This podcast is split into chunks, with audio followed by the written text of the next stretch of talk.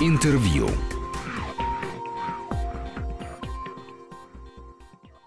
Студии Григорий Заславский. Добрый день. Ну и вот сегодня я рад приветствовать в этой студии директора Государственного литературного музея имени Владимира Ивановича Даля Дмитрий Бака. Здравствуйте, Дмитрий. Добрый день. Позвольте вас поправить. Это такая контаминация. Наш музей э, с 34 по 17 год назывался Государственный литературный музей без всякого имени. Угу.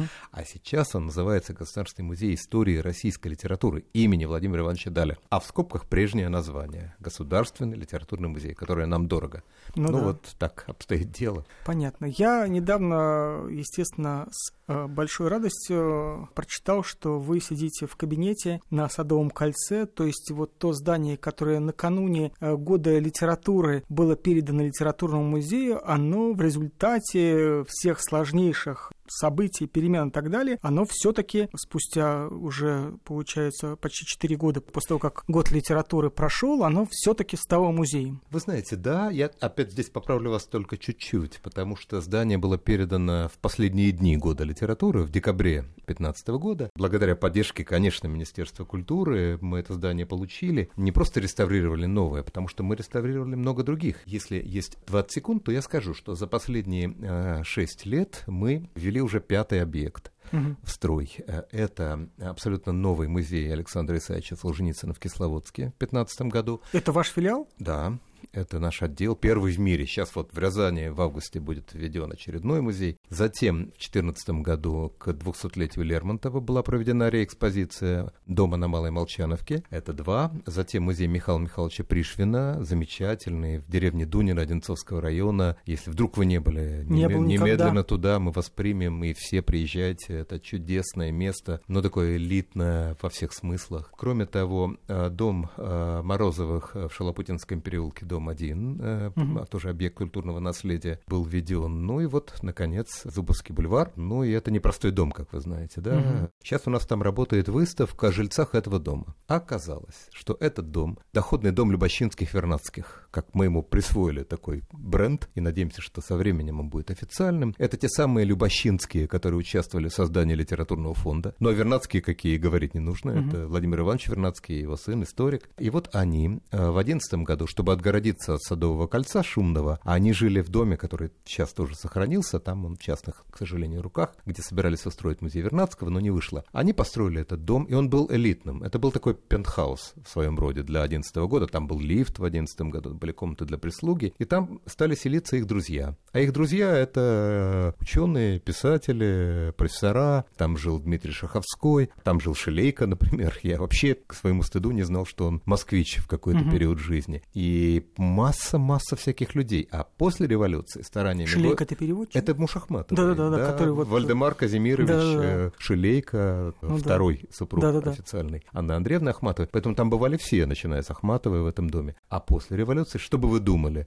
Была такая страшная аббревиатура ЦКУБУ. Угу. Центральная комиссия по улучшению быта ученых. Ну, одно из детищ угу. Горького. Ну, где спасли академика Павлова, там, угу. и многих других больших ученых из бывших. И этот дом попал в это видение. И опять там э, элита московская. Ну и удивительная история состоит в том, что этот дом принял число своих жильцов э, Льва Александровича Кулиджанова, который в фильме «Дом, в котором я живу» снял этот дом, угу. и он был женат на внучке владельца Марка Марковича Любачинского, и она жива. И на открытии 92-летняя Наталья Анатольевна Фокина, она же Кулиджанова, у нас была, и там жил Николай Альбертович Кун, легенда из мифа Древней mm, Греции. Да, да. Вообще бог знает кто. То есть мы попали в точку. Это абсолютно литературный дом, такой литературно-художественный, который прямо соответствует нашему профилю, и эта выставка пользуется огромным успехом. Интересно, есть ли то, что можно назвать кумулятивным эффектом эффектом, когда известно, что во многих городах есть общие билеты туристические для посетителей музеев, то, что напротив вас находится музей, музей Москвы. Москвы, вы как-то э, какую-то коллаборацию э, собираетесь там по билетам, по Конечно. Э, при том, что они московские, а вы федеральные? Вообще-то мы дружим с московскими музеями, и с Цветаевой, и с Полстовским, и с Булгаковым, и с Есениным. Это все наши партнеры, ближайшие друзья. Но напротив музея Москвы, сейчас там новый директор Анна Тропко, Пескова, мы, конечно, можно считать, что уже сотрудничаем с ними, потому что это очень музейное место. На задах у нас усадьба Толстого угу. в Хамовниках, через речку Третьяковка. ЦДХ, да, ныне Третьяковка. Новая, новая Третьяковка. Новая Третьяковка, да-да-да. И, как ни странно, в этом месте Москвы не так много концертных площадок, как э, выяснилось. Поэтому, ну, как только мы оборудуем концертный зал, это, ну, какое-то время пройдет, я думаю, может быть, полгода. А у нас очередь из хороших оркестров, которые туда стремятся, конечно, камерными а, и ансамблевыми. А на сколько мест будет зал? Сто. Ну, невеликий по масштабам зал, но все-таки... Мне кажется, у вас и предыдущие э, площадки по 100 человек-то вмещают. Ну, у нас вообще маленькие дома. Я напомню нашим слушателям, что у нас 11 домов-музеев и музеев-квартир, и вот теперь две выставочные площадки. Но все они небольшие, э, не более тысячи метров, а это самая большая все-таки в нашем составе площадка. Ну, залы все равно будут невеликие, потому что mm-hmm. это доходный дом, там квартиры, там не было никаких э, таких просторных помещений. Но, конечно, я думаю, что это будет таким центром притяжения. А сколько у вас там квартир? Э, вы имеете в виду сейчас? Да, да, да. ну, сейчас, конечно, их нет. Нет, ну вот а... я почему про квартиры? Ну, например, там 40 квартир. Возможно ли такая ситуация, что однажды вы откроете сразу 40 выставок? Э, хороший вопрос. Так не будет. Вот если чуть-чуть рассказать о концепции этого дома, то она сводится вот к чему. Когда-то основатель Государственного литературного музея Владимир Дмитриевич Чапонович Бруевич, ну, известный угу. государственный партийный деятель, ученый. Мемориальная доска вот здесь на улице да, да, да, да, да. бывшей Грановского, соответственно, Романов переулок. Романов переулок. Вот Владимир Дмитриевич Бруевич, он задумывал совершенно другой музей. Он задумывал, что это будет 26-этажное здание, защищенное от атак с воздуха, как он писал наследником Репина. Никакой мемориальности он не предполагал. Это будет хранилище, то есть это будет одновременно выставочная Сгали. площадка. Именно. Да. Выставочная площадка, библиотека, архив, исследовательский институт и издательство. Вот пять составляющих, как British Museum. Угу. Да, музей с большой буквы. Но это не со состоялось, и потом трагические э, вещи произошли, потому что все рукописи были изъяты, и из этого как раз возник Цгалир Гали, никакой претензии, мы дружим с Татьяной Михайловной Горяевой. И получилось так, что а первоначальная концепция была просто перечеркнута. Бонч Бруевич выжил, слава богу, благодаря своему статусу он просто был э, сослан, условно говоря, в Ленинград, стал директором музея религии и атеизма Казанского собора. А потом, после такой паузы непонятной, даже не, несколько лет музей не имел самостоятельности, самостоятельности, он был внутри Ленинской библиотеки. После этой паузы стали туда хаотически включать дома. Принципа никакого. Меня спрашивают, почему Пастернак у тебя, а Цветаева не у тебя? Я говорю, да не почему. Никакой логики, что Пастернак, Герцен, Лермонтов, mm-hmm. Солженицын, Пришвин, э, Брюсов, Чехов, кого-то я забыл. А у меня, а все остальное не у меня. И поэтому я тщательно э, отсекаю попытки еще что-то включить. Будет ли 10 отделов или 13, от этого не изменится суть. А Бонч Бруевич хотел создать сквозную экспозицию по истории русской литературы, что мы и делаем, поэтому мы переименовались. В этом все дело. Mm-hmm. Потому mm-hmm. что музеев литературных 400 в стране примерно, да, никто не знает точно. Как никто? А, ну тоже Но частные, разное подчинение, да. частные да. музеи, потом есть же музеи внутри других учреждений, ну, иногда да. очень крупные, в Пушкинском доме такой фантастический ну, да. музей, но юридически он не музей, а, потому что это Академия наук. Но mm-hmm. у нас же масса э, губернских галерей живописи в Нижнем Новгороде, в Перми, в Саратове, mm-hmm. но они же не отменяют Третьяковку и Русский музей, где можно от и до, прямо от Рублева, mm-hmm. там, и до Модерна и дальше. Вот мы призваны к этому. Много говорю, а еще одна фраза. Э, Дом Любощинских-Вернадских – это литература 20 века от и до, то есть в основном советское время. Поэтому мы хотим, чтобы там была система квартир, у нас была выставка «Квартирный вопрос», uh-huh, да, где будут представлены точечные экспозиции, посвященные писателям трех видов, официально печатавшимся, иммигрантам и замученным режимом. Ну вот первая пара э, великих, замечательных авторов, очень противоположных, очень разных, это Мандельштам и Ильф. Вот мы хотим э, начать с них. А дальше, мы надеемся, будет Ремезов, будет Луначарский, который как-никак тоже драматург, как мы знаем, mm-hmm. не только нарком просвещения. И литературный критик. И литературный да. критик, да, да, и да. мыслитель. Вот что мы хотим там сделать. Кстати, ага. а вот э, вы говорили про ту замечательную, не квадригу, а как это, наверное, пять-то называется? Э, Пента Люстру. Да. Да, значит, э, в который входило издательство. У вас издательство Оно есть. Есть? Да, ну, у Бонч Бруевича, я просто Понятно, напомню, что у него было, да, был более звенья, масштабное. Звенья, да. и они древнее музея. Ну, вообще-то, нам сто лет. Бонч Бруевич основатель именно того, что называлось Государственный литературный музей. Угу. Может быть, за через пару минут поговорим о 21 годе. Это год нашего рождения. Но, конечно, у нас есть издательство. Ну, ясно, что у нас нет прямых ассигнований, потому что угу. это ну, ну, да. не прямая уставная деятельность. Но мы довольно много издаем. Например, такую неожиданную вещь, как три тома Тарковского старшего Арсения Александровича. Третий сейчас у нас на выходе, а два тома. Первый не смог найти. Мне попросили для Андрея Андреевича Тарковского mm-hmm. найти, а он разбежался. У нас коллекция Анны Григорьевны Достоевской, легендарная, которую она стала собирать еще при жизни мужа. А, и мы ее выставим впервые к 200-летию. Нам Когда? Это ноябрь 21 года. И а, буквально небольшое время назад мы получили, наконец, и спасибо всем, кто этому содействовал, начиная с Министерства культуры, оргкомитета по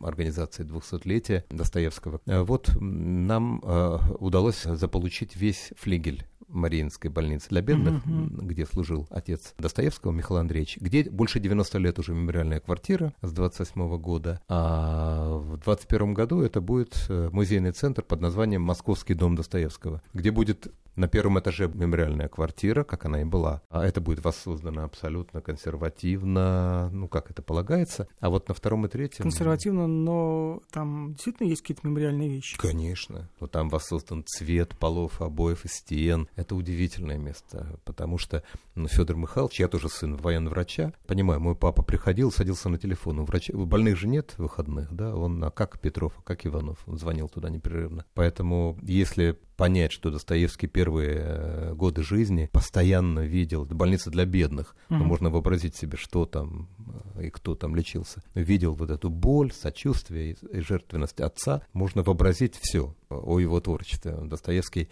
не только петербургский писатель, это тоже, конечно, есть, но Достоевский и московский автор, конечно, не только потому, что все его романы, главные, опубликованы в Москве, но и вот по этому генезису так, и могила матери совсем близко. Вот на первом этаже все будет абсолютно консервативно, а выше будет мир Достоевского, рядом будет электронный портал. Мы очень надеемся, что это будет шаг, ну, к такой музификации Достоевского, который он достоин. Угу. Слава богу, у Толстого есть Ясная Поляна, есть прекрасный Московский музей. А Достоевский, конечно... Ну, ну Старая Руса. Обделен. Есть Старая Руса, есть, конечно, музей в Петербурге, Петербурге да. очень сильный, да-да-да, но все-таки. И, кроме того, мы надеемся в ближайшие годы а, ввести в строй депозитарий с открытым Это где? хранением. Это в Шалопутинском?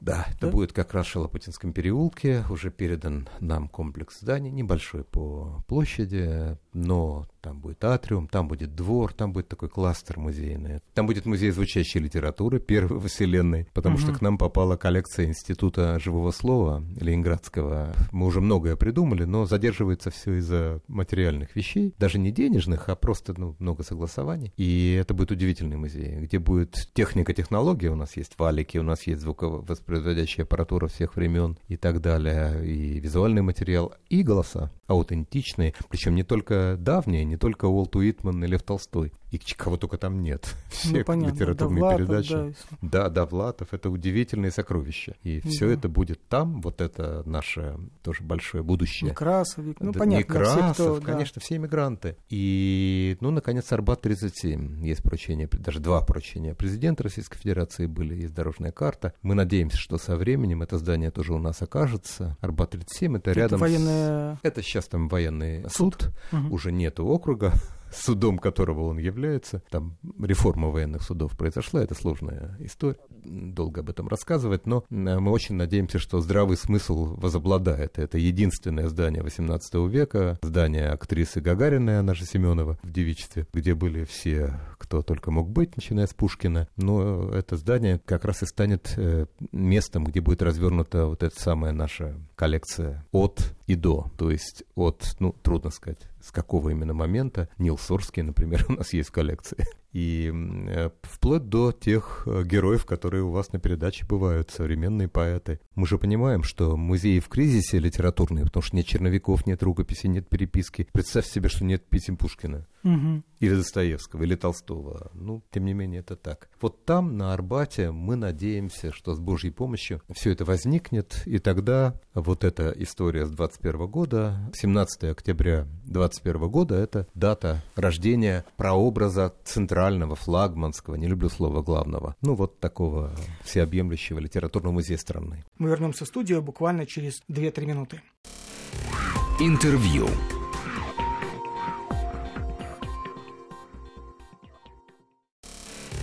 Интервью.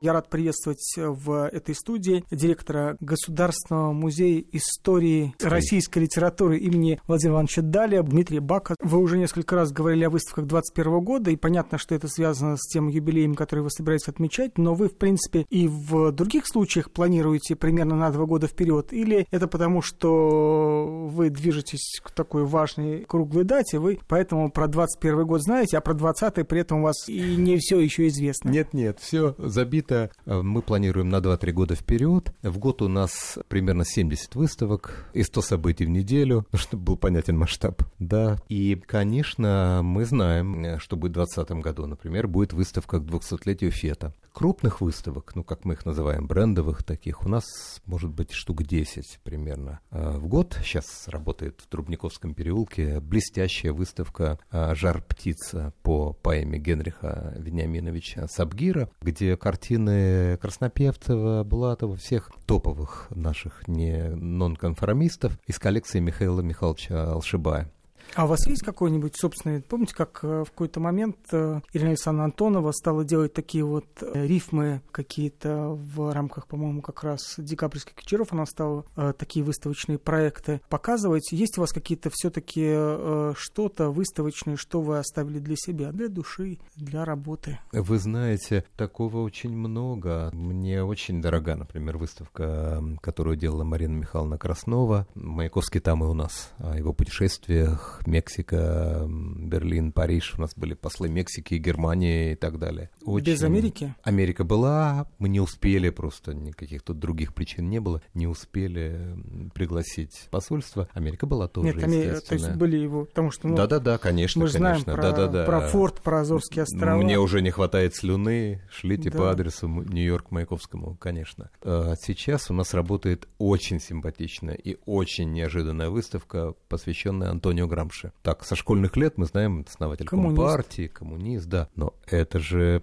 титанические... Дневники, вот, да, э, кстати. Тюремные тетради, да. да, да, да. Которые у нас. А, нет, они, они не у нас. нас нет? А, тюремные тетради легендарные. А, из 30 у нас впервые в Россию были ввезены 7. Сейчас? А, да, но они уже, сейчас их ну уже да. нет, они mm. на какой-то небольшой срок по ограничениям формальным, они уже вывезены назад в Италию, но выставка продолжает уже без них работать, и это удивительный документ, потому что если вчитаться, то ну, его размышления гораздо шире, чем коммунистическая идея, там можно mm-hmm. целый институт посадить на то, чтобы это все изучить. Там вещи из семьи, потому что Антонио Грамши-младший — это москвич, он педагог и музыкант. Mm-hmm. У нас был такой концерт, у него замечательная группа, э, где они на средневековых инструментах играют mm. очень элитную, прекрасную музыку. Вот эта выставка тоже прекрасная. Ну, есть э, проект «Советский Гамлет», который развернут в доме Пастернака в Переделкино. Это интересная тема, с учетом того, что на протяжении долгого времени Гамлета вообще не ставили в СССР. Конечно, конечно. И там блестящая абсолютно идея. Воплощением этой серии выставок руководит Ирина Александровна Ирисанова, заведующая домом-музеем Пастернака. Ну и вообще у нас uh-huh. же много сильнейших людей. Наталья Александровна Громова, автор там полутора десятков книг о советском периоде русской литературы литературы об эвакуации в Чистополе, например, о Луговском, mm-hmm. дневники Ольги Бергольц. Я мог бы очень много рассказывать. Кстати, а что же на этой выставке, если сами дневники увезли обратно? Тетради? Что, да. Нет, там, например, есть реликвии из семьи. Впервые выставляем личные вещи Антонио Грамши, который, он же москвич, небольшой период ну, жизни, да, он был москвич, и там мемориальная доска на этом Коминтерновском доме, э, на Манежной улице, самой близкой близкой к Кремлю, как uh-huh, мы помним, uh-huh. в Александровском саду. Ну, и там очень много архивных вещей из фондов Варгаспи, где у него персональный фонд, есть издание Грамши, то есть выставка и сейчас привлекает большое внимание. В доме Герцена открылась выставка про Михаила он Гершензона. Он, же тоже, он же тоже был какое-то время закрыт, Герценский дом, да? Ну, довольно давно уже он э, был пущен. Я его не упомянул, но он, его можно считать шестым объектом, потому что в 2012 году, первым по счету, он был реэкспонирован, и там открылась выставка, посвященная Михаилу Осиповичу Гершензону в связи с его работой над собиранием угу. герценовских материалов, но не только. Много крупных выставок сейчас работает. А Герценовский дом — это один из немногих объектов, который не нуждается в немедленном приведении в порядок. Он хороший, он недавно, ну,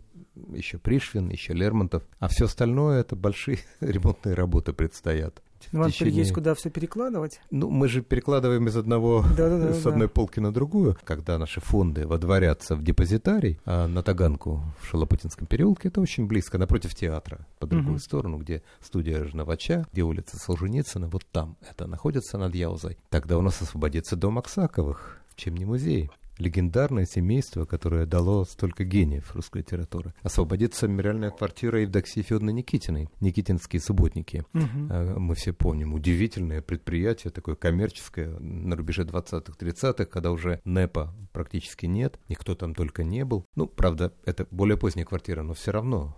Скажите, а вот сейчас вот, когда не работает музей Маяковского, и вот вы назвали как раз э, одну из э, бывших таких известных сотрудниц, которая у вас работает, как я понимаю, музей Маяковского каким-то образом у вас сейчас представлен или нет? Нет, вы знаете, ну, он опять же другого да, да, подчинения, ну, понятно, да. да, это формально, поэтому юридической возможности для этого нет. Ну вот музей, я очень надеюсь и желаю всяческих коллегам, чтобы они наконец открылись, но у нас тоже очень большая по масштабам коллекция, может быть вторая, я тут не профессионал, но по масштабам, может быть, она вторая, потому что там очень много от Лили Юрьевны Брик, Угу. Как мы знаем, а в советское время ее не жаловали, мы помним всю эту коллизию. У нас огромная коллекция, у нас э, окна роста, например, находятся. Это ну, отдельный музей, по сути дела, да, потому что, ну, Маяковский, не вам, опять же, напоминать, что это художник э, Можно было, блестящий. конечно, попробовать э, как-нибудь это сделать на проспекте Мира, все это выставить. В Серебряном веке. В, нет, нет, в этих самых окнах выставить.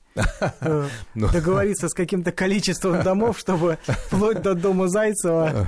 Дома Зайцева. Ну, сначала бы хорошо это привести в порядок, потому ну, что там многое нуждается в реставрации. У нас есть планы, конечно, и в преобразовании Серебряного века, потому что там угу. экспозиция очень интересная, но старая уже по времени. И мы, конечно, хотим расширить этот контекст. Серебряный век, когда он был полузапрещенный, притягателен в советское время, и тот, который мы знаем сейчас, это не совсем одно и то же. Угу. И, конечно, мемориальный кабинет э, Валерия Яковлевича Брюсова останется неприкосновенен с э, чернокнижными изданиями разных веков, но мы хотим и этот дом тоже сильно оживить, он открывается по особому запросу, не всегда. То есть в обычную экскурсию угу. этот кабинет не входит. Ну, туда можно попасть, никаких ограничений. Но там, в общем, ну, мы лучше, знаем. Лучше, да. Кроме того, конечно, оба переделкинских музея тоже мы собираемся Кстати, вот у нас мало времени осталось, но я все равно хотел спросить. Очень многие литературные музеи на Западе, они, к сожалению, не имея, в отличие от вас, э, большого количества мемориальных и коллекционных э, материалов, они существуют часто как э, такие такие вот резиденции. Я помню, как бы в Литве э, дом э, Маннов, э, и, значит,